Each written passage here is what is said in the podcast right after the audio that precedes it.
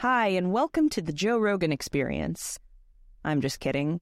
Welcome to Shireside Chats, a new podcast from Fandom Forward featuring conversations with activists, leaders, and writers about the pop culture that makes them who they are today. I'm your host, Sabrina Cartan, and unlike Joe Rogan, I will never make you eat bugs. Now, before we get started, just a quick reminder that this is an independently produced podcast created to support our fan activist work. Um, you can go ahead and support Fandom Forward by visiting fandomforward.org slash donate or by becoming one of our Patreon subscribers at patreon.com slash fandomforward, where we will have very special bonus content coming to you soon, I promise. On this very second episode of Shireside Chats, we'll be talking about all things Marvel with Alan Jenkins and Gan Golan, an unlikely duo who used their superpowers to create One Six, a comic book series that answers a very important question what would have happened to the U.S. if the fascists had won on January 6th? Alan Jenkins is a writer, Harvard law professor, and human rights advocate. He teaches courses on racial justice, strategic communications, and Supreme Court jurisprudence, and is a frequent commentator in broadcast and print media. Jenkins' previous positions include president and co founder of the social justice communication lab, The Opportunity Agenda, director of human rights at the Ford Foundation, assistant to the Solicitor General at the U.S. Department of Justice, and assistant counsel at the NAACP Legal Defense Fund. Gan Golan is an activist, illustrator, and New York Times bestselling author who has been working for more than three decades as a grassroots organizer within social movements for racial and economic justice. He is the co author of the best selling children's book parodies Good Night Bush and Good Night Trump, and the critically acclaimed graphic novel The Adventures of Unemployed Man, which played a role in the Occupy Wall Street movement. Gan was also a lead designer of the People's Climate March and a co founder of the Climate Clock. This episode of Shireside Chats is spoiler free and appropriate for all ages, so grab your teacup and get ready to get cozy. On with the show. Alan and Gan, welcome to Shireside Chats, the coziest activism podcast on the internet where we talk about our work, but we also get nostalgic for our favorite fandoms. What are you drinking today? Thanks so much for having us on. I'm drinking uh, Crystal Geyser, which, yeah, I'm not really sure what it is, but uh, it's liquid. okay. Is that a fancy water? I hope so. Let's hope it's water. Speaking of fancy water, I'm drinking tap water out of a goblet. So there you go. You that is that. that is so funny. On the first episode of Shireside Chats, I set it to the easiest level possible. I brought in an old friend of mine to talk about my favorite fandom, which happens to be one of her favorite fandoms. This week, I'm completely switching it up. I'm bringing new friends on who I don't know that well to talk about a fandom that I have a little bit of cursory knowledge about, but I'm not like a super fan. Are you ready to get cozy? I am so ready, so ready to get cozy. Yeah. Cozier by the second. What's the fandom that you want to talk about today? I think for both of us, it really comes out of a long history of loving comics, really understanding how powerful that medium can be. And in particular, a lot of favorite comics uh, in the Marvel universe that that really influenced us as kids and uh, we must admit as adults. So the two of you have been producing this comic series called One Six about the January 6th insurrection in 2021. It is speculative fiction about what would have happened if the insurrection had been successful. Tell me about this project. So I found myself in the weeks and months after the January 6th insurrection, kind of waking up at 3 a.m. in a cold sweat, worrying about our democracy and worrying about the fact that the country didn't seem to be worrying about it. In other words, that there was this kind of collective, oh, we dodged a bullet and, you know, time to move on when it was really quite evident to me that the threats still existed that the rise of white supremacy and, and bigotry and anti-Semitism uh, and racism that drove the insurrection were very much still with us, that the threats to democracy were there. And it seemed to me, as a comic book fan and geek, that a graphic novel or a comic book series would be a great way to speak to a broad audience, to tell the story of what could have happened if the insurrection had been successful, and importantly, kind of a warning about what could have happened. And as as Gan said, a lot of inspiration from the comic book genre or storytelling vehicle about alternate realities, but also the kind of proud history of speculative fiction. Orwell's 1984 or uh, Octavia Butler's Parable of the Sower or, you know, Handmaid's Tale from Margaret Atwood, really a tradition of compelling, hopefully really entertaining fiction that is also about the the threats that we face today. Now, you come from very different professional backgrounds. Alan, I know that you're a Harvard Law professor, and Gan, you're a writer and an organizer, but both of you are interested in using different forms of media to convey concepts related to civil rights and organizing, whether it's documentary film or academic publishing or illustration. How did you two meet and decide to work together? Yeah, well, I think what really unites us is just, you know, a shared sense of values. And we we've brought our very different skill sets together to do this, but um, we've been in each other's orbit for quite some time. Alan ran an organization for many years that was just uh, one of the leading sort of social justice messaging organizations in the country and and was bringing together artists because he and the organization realized the value that artists and culture makers had in moving our national conversation. And i was invited to one of these retreats and alan spoke there. I was very impressed. And you know somehow on the on the side we sort of threw down some clues about our our mutual interest in comic books. And um, eventually we were bumping into each other at comic cons and we realized there was some really fun stuff that we could do together that brought together both our values but also these these different skill sets that we had Gan and I worked together while I was running the Opportunity Agenda. He co authored and illustrated a social justice superhero comic book that we did, uh, Helvetica Bold, which was wildly popular, also created by my colleague Betsy Richards at the time.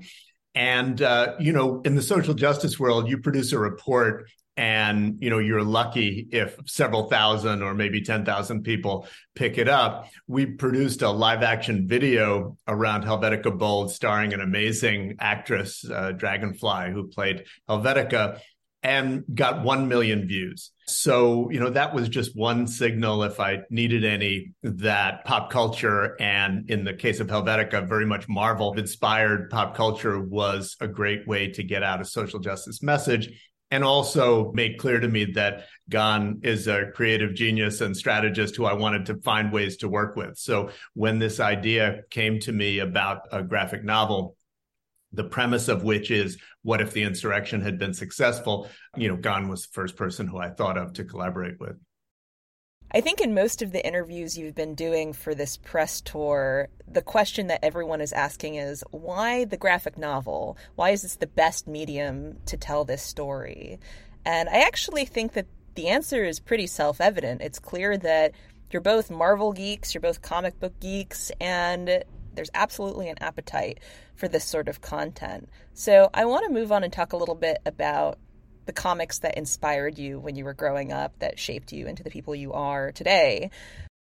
Gan, you told me that you didn't grow up with television, but you loved Marvel comics because they had been passed down to you from your older siblings. How did you become a fan?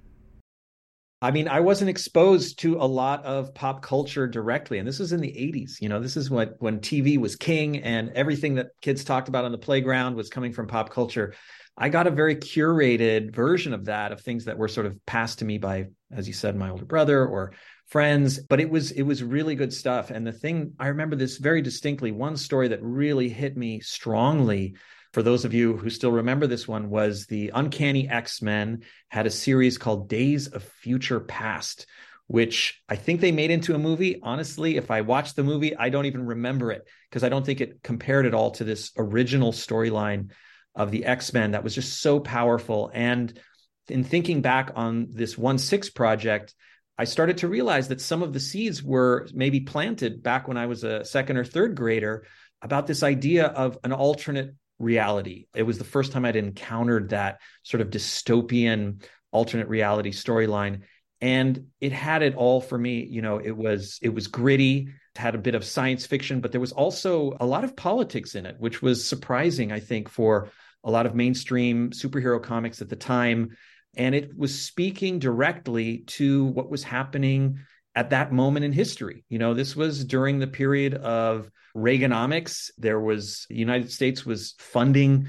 covert wars in Central America that were absolutely terrible. There was a rise of the, the extreme religious right with uh, an anti-LGBTQ agenda. And so somehow the X-Men were able to bring a lot of these themes into this comic. Sure, it had robots, alternate timelines, transportation, psychic forces, and all these things, but it was really about how marginalized communities must band together and survive against some really powerful forces. And that just struck me very deeply. And I think it was a, a profound moment in comics, um, but also taught me a lot about how the comics medium and even these sort of pop culture genres could really tell serious stories while still being entertaining. My husband, Brian, who produces this podcast, is a much bigger comic nerd than I am. And his feedback for me when I was researching Marvel for this episode was you know, at any given time, there are 30 titles trying to do 30, 40 different things in terms of tone and, and the ebb and flow of, of the storytelling and what lessons they're trying to impart to fans. Gan, you mentioned a very particular storyline. Alan, I'm wondering if there was a particular artist or storyline or, or superhero series that stuck out to you when you were growing up with Marvel? My first comic book actually was Marvel Premiere number one, which was the origin story of Adam Warlock, who I think is making his appearance in the MCU soon. But that was actually a retelling of the Adam and Eve story in a futuristic alternate universe. And, you know, I picked that up, I think at age 10, and I was hooked. But unlike Gan, I was inundated with pop culture, including television growing up, including the original Spider Man animated show from the 60s. I was around from the tail end of that, and Super Friends and the Incredible Hulk television show, which was very much kind of an outsider social justice oriented show, even though it was very much under the surface, and Wonder Woman with Lynda Carter. So, you know, I was all up in it. I would say that most influential for me, especially from the Marvel universe, were Daredevil, a blind attorney, uh, spoiler alert, who was also a superhero, Submariner, who, you know, we just saw in the latest Black Panther movie, Wakanda Forever, recast as an indigenous person from Latin America who, although was not a person of color in the comic books, was always both helping humanity and critiquing the surface world, critiquing the the powers that be, and and also Black Panther. So, you know, I think all of those were influential for me. I also inherited my comic books and love of comic books from my older brother. And those were, you know, uh, comics that he was into as well. Did either of you feel that your older brothers were imparting something to you about the way the world works through this, or was it just a, these are cool, here you go, knock yourself out?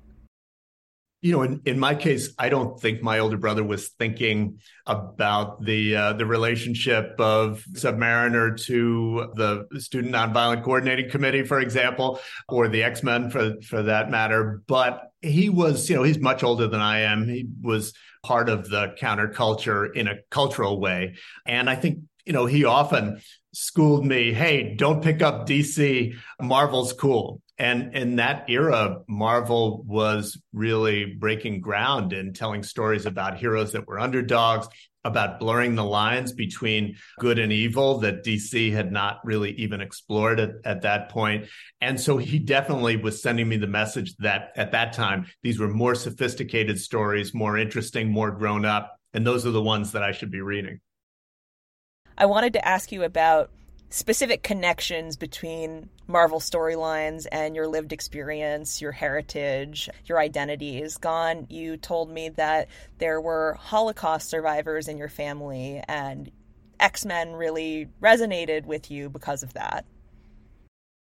Yeah, you know, I came from a fairly political family. Uh, my parents were actually, when they came to the US, got a job working as the caretakers of a Unitarian church, which was a very progressive community at that time. There were refugees coming from Central America, fleeing US funded wars, staying in the church.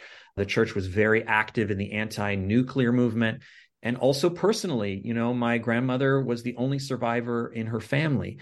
And so these were things that I was seeing as a child and really trying to wrap my mind around that. You know, you didn't see a whole lot of that represented out there in in the culture. And so when I found something like this X-Men story that was touching on all of these themes, you know, like what it means to try and survive genocide, what does the threat of nuclear annihilation looming in the background feel like and what does it mean to to band together with other outsiders in order to take care of each other and and hopefully change the tide of history like that felt both like it was speaking to many things i was feeling but not seeing reflected elsewhere in the culture but also you know these are heroic stories. Despite the dystopian tone of a lot of it there is a feeling of hope that there's something that we can do about all of this.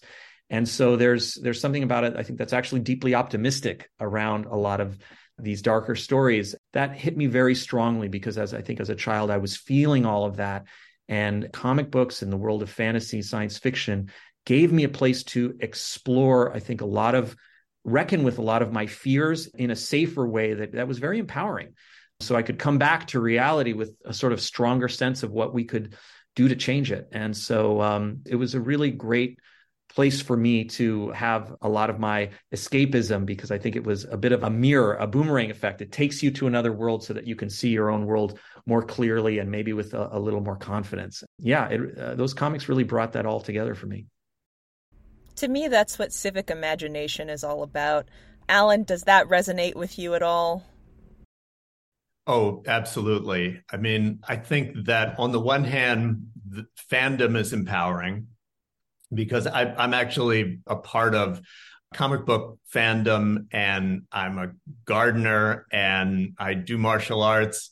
And all of those things have their own fandom and geekdom, right? So, kind of walking into a comic book store or a tropical fish store, I keep fish at home, or going to the, you know, our kung fu, it's, we're all geeky. And in addition, just the joy right of, of being with other people who understand and love the thing that you love and to Gan's point in this mm-hmm. context of comic books it can be super empowering. And you know there's a long tradition of the relationship of comic books and particularly marvel comic books but also others and social change. So Superman in his first issue, Action Comics number one, is actually freeing someone from death row who was wrongly accused and taking on corrupt politicians.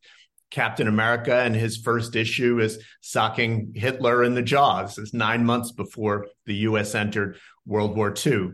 Wonder Woman is, uh, in many instances, overturning the patriarchy. And so, yeah, absolutely. I mean, I, in consuming this stuff, first, I would say subliminally when I was a little kid, and then very explicitly over time, both the sense of empowerment and community and the possibility for positive change were, were baked in for me. You have to be the most interesting professor at Harvard Law School. I'm sorry to anyone who teaches at Harvard Law who's listening to this, but Alan, he gardens, he reads comics, he collects fish, and he's a professor. Try to top that. Well, what, one of my colleagues has written about Star Wars and the Constitution. So he's giving me a run for my money, no doubt. That's so cool. I got to get him on the pod. So, coming back to 1 6th and its character arcs, are any of these characters inspired by the Marvel arcs you read when you were growing up in some way? You know, it's interesting because we're trying to tell a story that is very much based on the reality of what happened on January 6th. And we are going through great lengths in the storytelling to really ground it in the known facts about what happened. There's been a concerted attempt to try and gaslight the entire country and saying, you know, this was not actually insurrection, it was just tourists or it was Antifa or all these other things, and really get us to look away from the reality of what happened. So that's been our starting point to tell, to retell the facts of what happened on January 6th as a launching point into this speculative alternative reality. Where yes it is meant to be a heroic story. And i think we we've drawn on some of the classic things that you'll see in comics and superhero comics but also with the realistic grounding to them. And the story i don't want to give too much away but sort of opens up with one of our characters trying to enact kind of a, a, a classic superhero rooftop mission. But what you discover very quickly is that you know this isn't some super soldier. She's she's a mom. She has kids. This is hard for her to do physically. And so we're trying to to really show what it means to aspire to heroism in a very difficult moment but still be real human beings. So you'll see moments of catwoman or daredevil in something like that but also feel like this is a real person who's trying to figure out how to be a hero in a very difficult moment in history yeah, I would add that I think readers are going to see some parallels to some Marvel characters, for example, but they're really parallels to real life and in some instances, movement dynamics. So that same character who's on the rooftop, Nia Rivera, is uh, angry and hurt because of terrible things that have happened as a result of the insurrection. You're going to see some Wolverine in her. But of course, you know, Stan Lee was drawing from the Black Power movement that was going on at, at that time when he was creating these characters, when he created Magneto and Professor X. He was thinking in some ways about Martin Luther King and Malcolm X. And so we also are drawing from that tradition, but also, you know, we're both part of social movements and we know that those elements are there. The pacifists, the planners and strategists, the people who are wedded to restoring the status quo versus the people who really want to rebuild our society in a better image that that yields more closely to our values. And so, yeah, there are definitely some comic book parallels there. And in each instance, I think they also draw from reality. Yeah, I think what's interesting about this series is that it mirrors this podcast actually a little bit in terms of the intention. I see that one audience could be comic book geeks who are familiar with the tropes of Marvel and DC and those different series, but on the other hand, it's a way of showing the people who work in the movement, you know, working with activists, how you connect fandom and how you connect storytelling and pop culture to movement building and what we can learn from the world's most beloved stories. I think there's a, a very deep connection between the stories that we tell and retell and the action we take out in the world. Narrative is really powerful, and culture as the medium for these narratives is one of the primary ways in which we make big decisions about you know where we want to head as a society.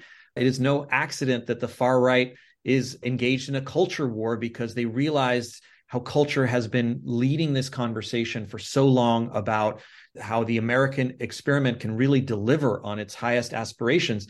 And they want to turn back the clock on a lot of this stuff. And so they have taken culture very seriously, I think, since the 1960s in particular, when there was a, a major cultural transition and we see so many of these comics inspired by what was happening within social movements, the civil rights movements, the Black Power movement, the feminist movement that found its way into comics. There's a real pushback on the cultural front against these stories that seek to create a more inclusive and just and humane society.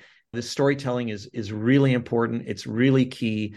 And these are the places that we find not only our inner strength as people to, to engage in such a sort of an epic struggle for social change, but also about collectively where we want to go. And I think we want to raise some of those questions in 1 6 about what is the America we want to build. Reckon very truthfully with where we are right now and the very dangerous, precarious moment that we're facing, but also think a bit aspirationally about recommitting ourselves to what I would say are the the greatest values that America at times has embodied and we're seeking to to really create more of the lived reality that people get to experience every day. Amazing. So now I want to bring in everyone's favorite factor, corporations. We love them. I'm just kidding. Now, Alan, when we met, we talked about Disney shareholder activism and Disney's acquisition of Marvel. You said that you had been a Marvel shareholder and then you became a Disney shareholder because of their acquisition of Marvel. I'd love to chat about how Marvel has changed both for you as fans and for the fandom more broadly after these superhero stories went mainstream because of that acquisition.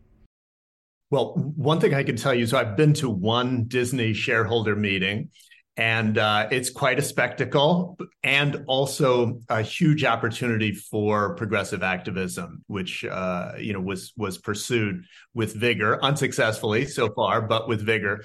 I think that shareholder activism is quite important. But to get back to your question sabrina i think that for all of us geeks when the thing that you're passionate and knowledgeable about goes mainstream eh, you know you have mixed emotions so on the one hand, it's fantastic. If anybody had told 16 year old me, you know, there would be so many Marvel movies that I wouldn't have time to see them all. I would not have believed it and would have lost my mind. And for the most part, I think Disney slash Marvel has done a really good job, much better job than I would have predicted in bringing these stories and characters to life. But on the other hand, you know, now everybody thinks they know Marvel. And, you know, you have to kind of fight your geek response, which is, well, actually, in issue number 26 of Daredevil, what happened was because, you know what, nobody wants to hear that. So, you know, it's it's a mixed bag. But I think in terms of fandom and social change, it's fantastic because think about you know black panther let's just take that as an example and how many kids and people around the world who would never have picked up a Black Panther comic book or even had the opportunity to do so have seen Black Panther, the movie, its vision of Afrofuturism. There's a, a movement, Wakanda the Vote, which was registering people to vote while they were waiting online to see the first Black Panther movie. And, you know, I think they have uh, rejuvenated that with Wakanda Forever. So, you know, all in all, it's a good thing.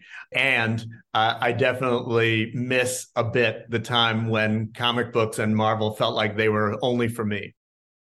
Oh, I totally get that. I feel the same way about Duran Duran. That's one of my top tier fandoms, but since they were inducted into the uh, Rock and Roll Hall of Fame, they've had this resurgence, and now tickets to see them are like, I don't know, $500. So I, I know that feeling. I think Black Panther is such an interesting example to talk about, particularly now as we head into awards season, because there's this idea that superhero movies do not win Academy Awards, but the first Black Panther went on to win three and was nominated for many more. And the second movie has received five nominations this week. Most notably, Angela Bassett is nominated for Best Supporting Actress. And I think a lot of people think it's pretty wild that someone could win one of the major Oscars for a superhero film. And even outside of Marvel, the big frontrunner this year, Everything Everywhere All at Once, is a genre bender, but it's mostly actually a sci fi film. And it's about intergenerational trauma in Asian American families. And I just, I find that so fascinating that this year, sci fi and Marvel and really fanish content or franchises that lend themselves to developing fandoms are are the prestige hits this year. I think it speaks to how much extraordinary talent is out there and the kinds of stories that we haven't heard yet and are just so exciting to anyone who is a fan or consumer of pop culture. It's just been extraordinary. And I think it it just it it speaks to how structural racism and other forms of bigotry that have limited the ability of many creators to to show us their work how that has limited the imagination of all of us. And that's, I think, something for an additional reason for fans of pop culture to really fight against all this institutional racism and biases that have prevented women creators and creators of color from being able to bring their work out into the world because there's so much good stuff there. And this i think what we're seeing is just the the leading edge of that you know in the oscars and other other mainstream areas. And we're also seeing a lot of pushback from that. You're seeing the right is freaking out, calling everything woke simply because it's not stories about white men. And so I think it's actually a very exciting time in which we're seeing a, a real sea change in culture and representation that is really great for pop culture. Mm-hmm. Just to add on that and to crawl a little bit farther down the fandom geek hole, I, I have been a fan of Michelle Yeoh you know decades since she was you know a martial arts film star and actually was the star of a great kung fu hong kong kung fu movie called wing chun. She's been so good for so long. She's able to do so many things well. And to see her now being recognized at age i think she's 60 now but was 59 when she made everything everywhere all at once which is also a fantastic film and, you know, some people will remember during the Golden Globe ceremony when they tried to play her off and she said, shut up. And I think she also said, I can beat you up if I have to, which is definitely true.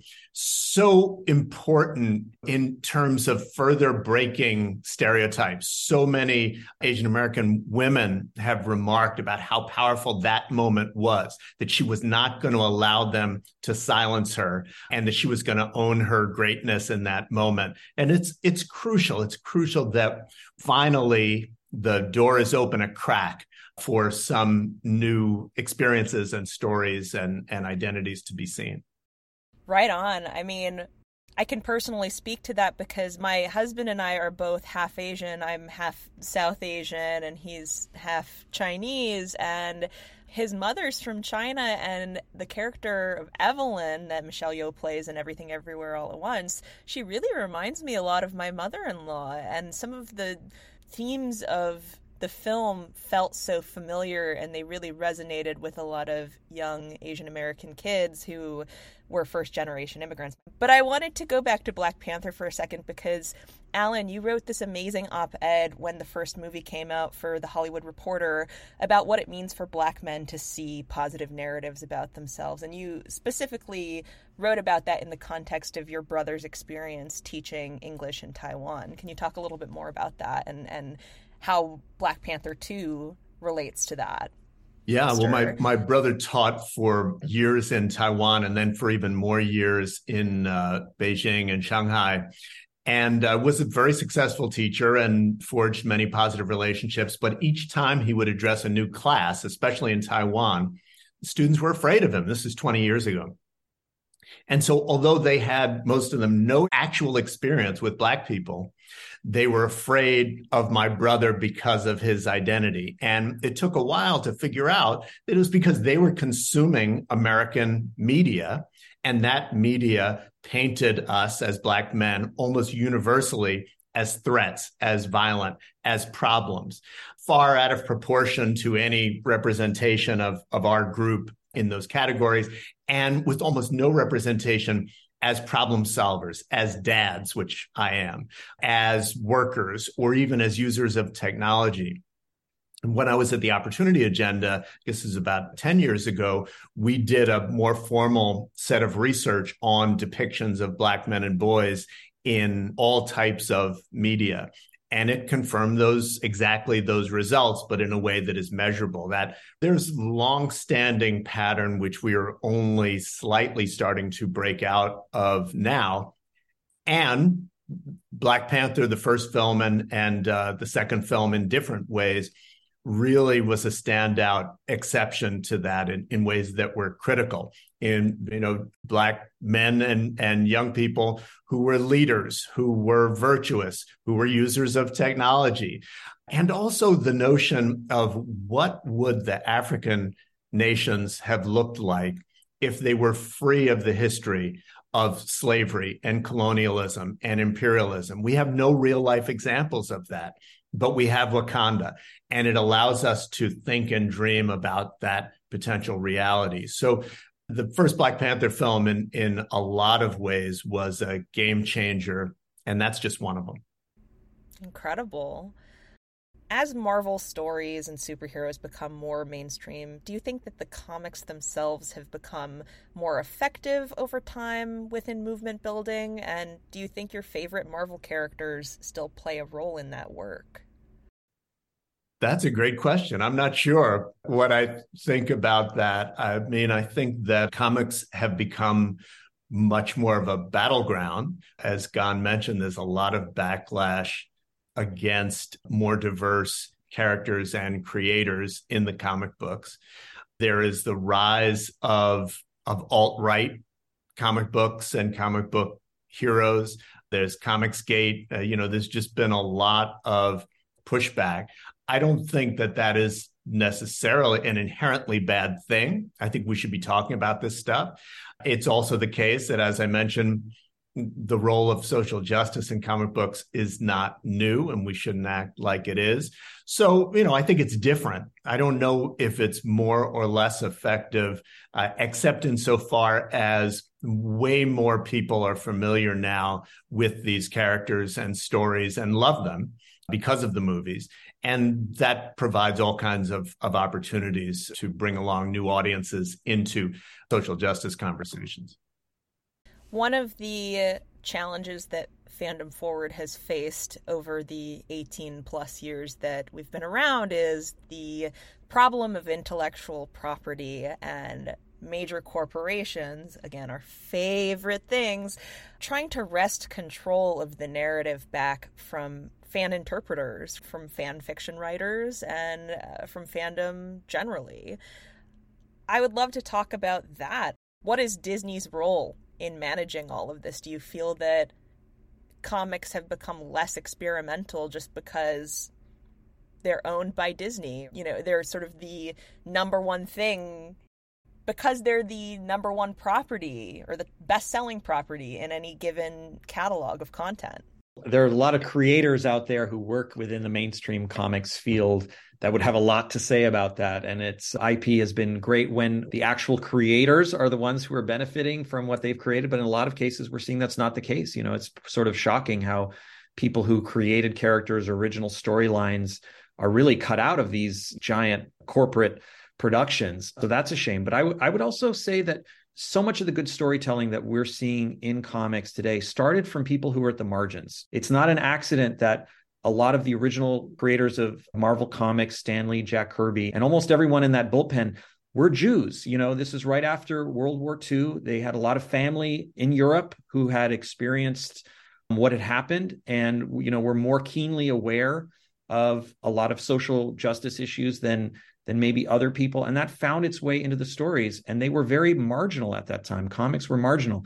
As we've seen it become mainstream there are, are certainly a lot more constraints and desire to protect you know the value of properties but there's still things coming from the margins. And i would always say pay attention to those places those little nooks and crannies those fan subcultures those new voices because that's always where you're going to find the most fertile things most provocative things most interesting stories being told and i think there's more room for independently produced comics than ever before there is a long proud history, you know, from people making their own zines and putting them in your local comic book shop. But I think that that's still out there. And um, on our comic, just to be clear, is independently produced. At this point, we don't have a publisher. We put it out ourselves. And I just think that that's always going to be the most exciting stuff. So you keep your eyes on the margins because that's really going to be, I think, the future of storytelling. You know, what, one other thing I would say is that we have the collective ability to get our stories out there now that you know would have been unheard of even a few years ago. So, as Gan mentioned, we created our comic book without a publisher. We were able to put it up on Amazon, up on Issuu, first in digital form, and it's coming in a few weeks in print form. And, you know, we have mass access. Lots of people are downloading it. We're getting great reviews. That was really not something that could have been done even a few years back. So there is that ability. It is simultaneously true that you know now i can have a conversation about afrofuturism with tens of thousands uh, you know possibly millions of people because they've seen black panther on a mass scale around the world so both of those vehicles are important and you know disney's never going to push the envelope to the extent that many of us would like to see them. It's also true that, you know, Disney is now a part of the culture wars thanks to uh, DeSantis and company. And, you know, they're having to make decisions. When you look at the content that they're creating, there are LGBTQ characters. There is Ms. Marvel, a Muslim woman or girl character. There are some really interesting things happening. And I think it's important that they're happening on a Disney vehicle and scale, in addition to the other things that are happening more independently. Yeah, it seems like it's a really nice gateway for people who have never read a comic book to to really get into comics and hopefully and by the way if you have any recommendations obviously one six being the the number one but if there are any other recommendations that you have of artists who are doing this work on the margins i'd love to hear them well, I, I love the Saga series, which, you know, that's not going to be news to anyone who follows comic books or, or graphic novels, but is just a, a remarkable human funny series that is also about difference it's at one level about a mixed marriage between two people from different planets but it's also just fun and really funny I couldn't tell you what's happening a lot in mainstream comics right now, actually. But I will say that one of the exciting things has been to watch how social movements themselves have really shaped what we're seeing in comics. I think the Black Panther and and a lot of these other Disney properties that we're seeing, I think that they're in part able to be produced because of what we've seen happening in social movement spaces. I think coming on the heels of Black Lives Matter, which one of its you know many demands was a call for more representation in mass media which really helped force open a lot of those doors. So, you know, I think there's ways we can shape the culture as consumers, but there's ways that we can shape the culture by taking action out in the real world.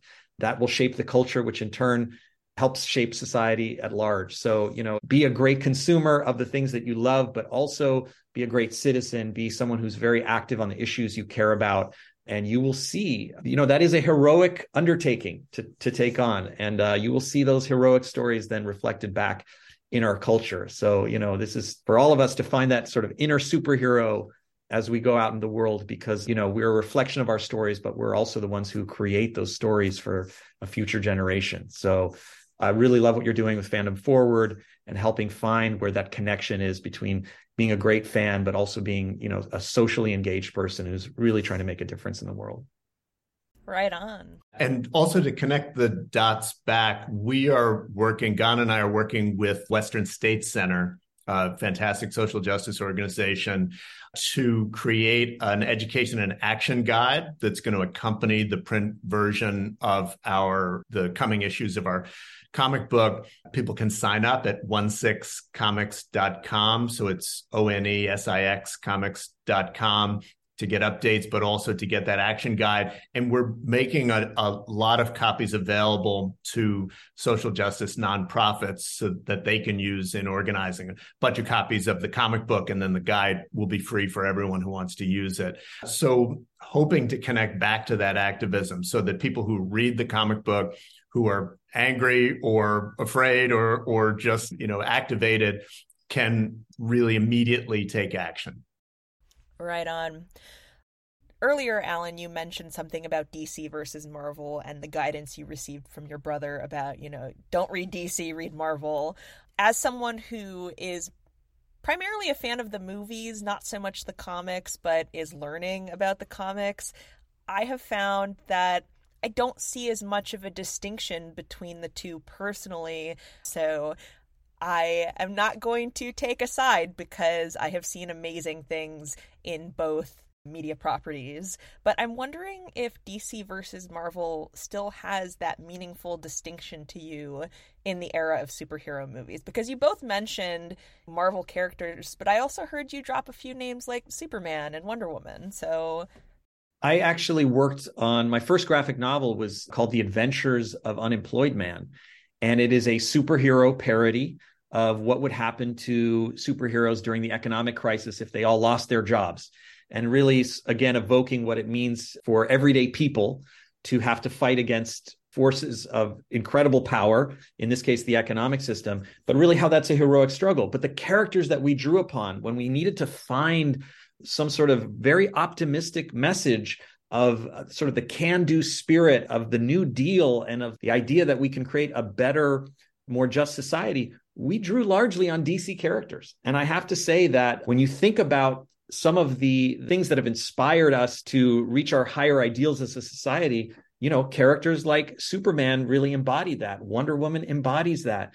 And so those were the characters that we parodied because we were really trying to reconnect with some of those earlier, you know, golden age, atomic age characters that represented something classic, but also held a certain vision of a common good that we could all fight for together. And so I, as I got older, began to appreciate more a lot of the classic DC characters because I think they represented an earlier time, but an ethos that there's a lot that we can still take inspiration from. And I had the pleasure of working with some of the great last remaining artists from those golden and atomic age comics who were still alive. Number one was Ramona Fradon, who did a lot of work for DC and for Marvel, but did a wonderful character for us called Wonder Mother, who was basically Wonder Woman who had the dual challenge of also having to take care of her kids while you know fighting crime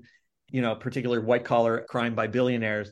And she just you know it it wasn't a um, an attempt to imitate. It was the real deal. And there's just a certain warmth and i think a friendliness and optimism to a lot of those classic dc characters that i really come to appreciate more over time. And i i, I just think there's a beautiful and wonderful history there that shouldn't be overlooked, even as we have these sort of newer, grittier, sort of darker stories that that we like to.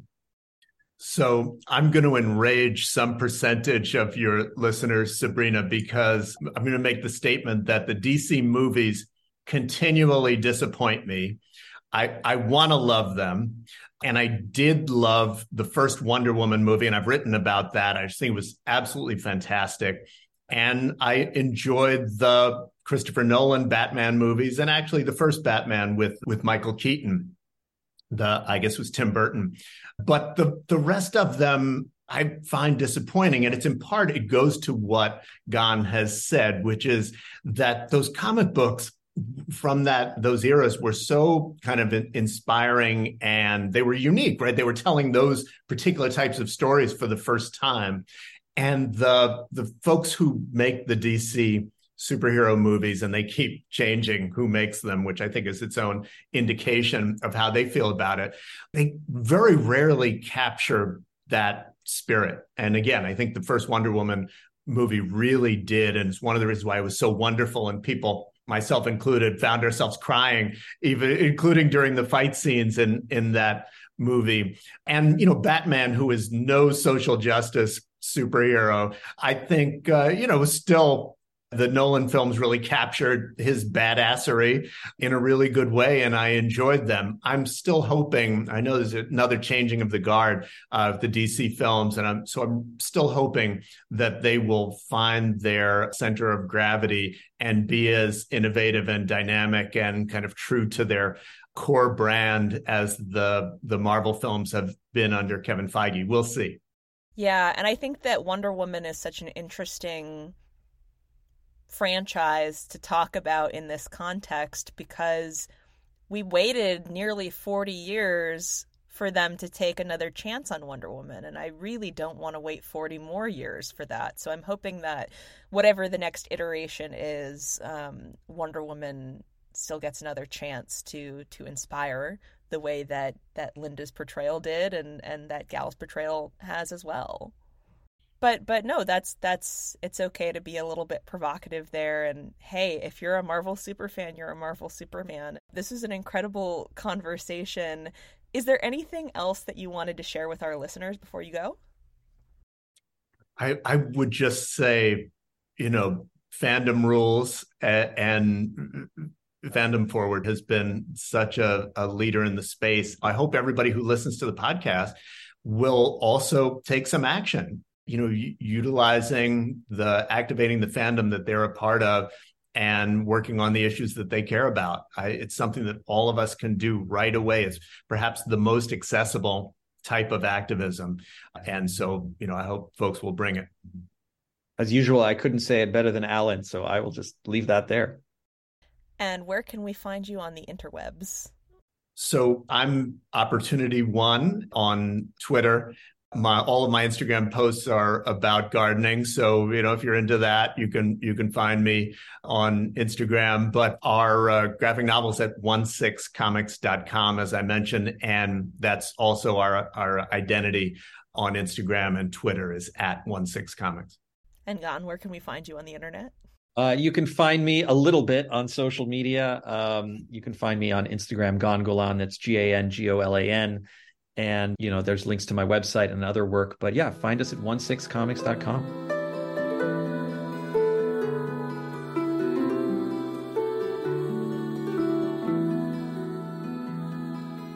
Shireside Chats is an independent production of Fandom Forward, executive produced by Brian Cartan and hosted by me, Sabrina Cartan. Special thanks to Claire Ty and Jennifer Posner, and of course, our Patreon subscribers.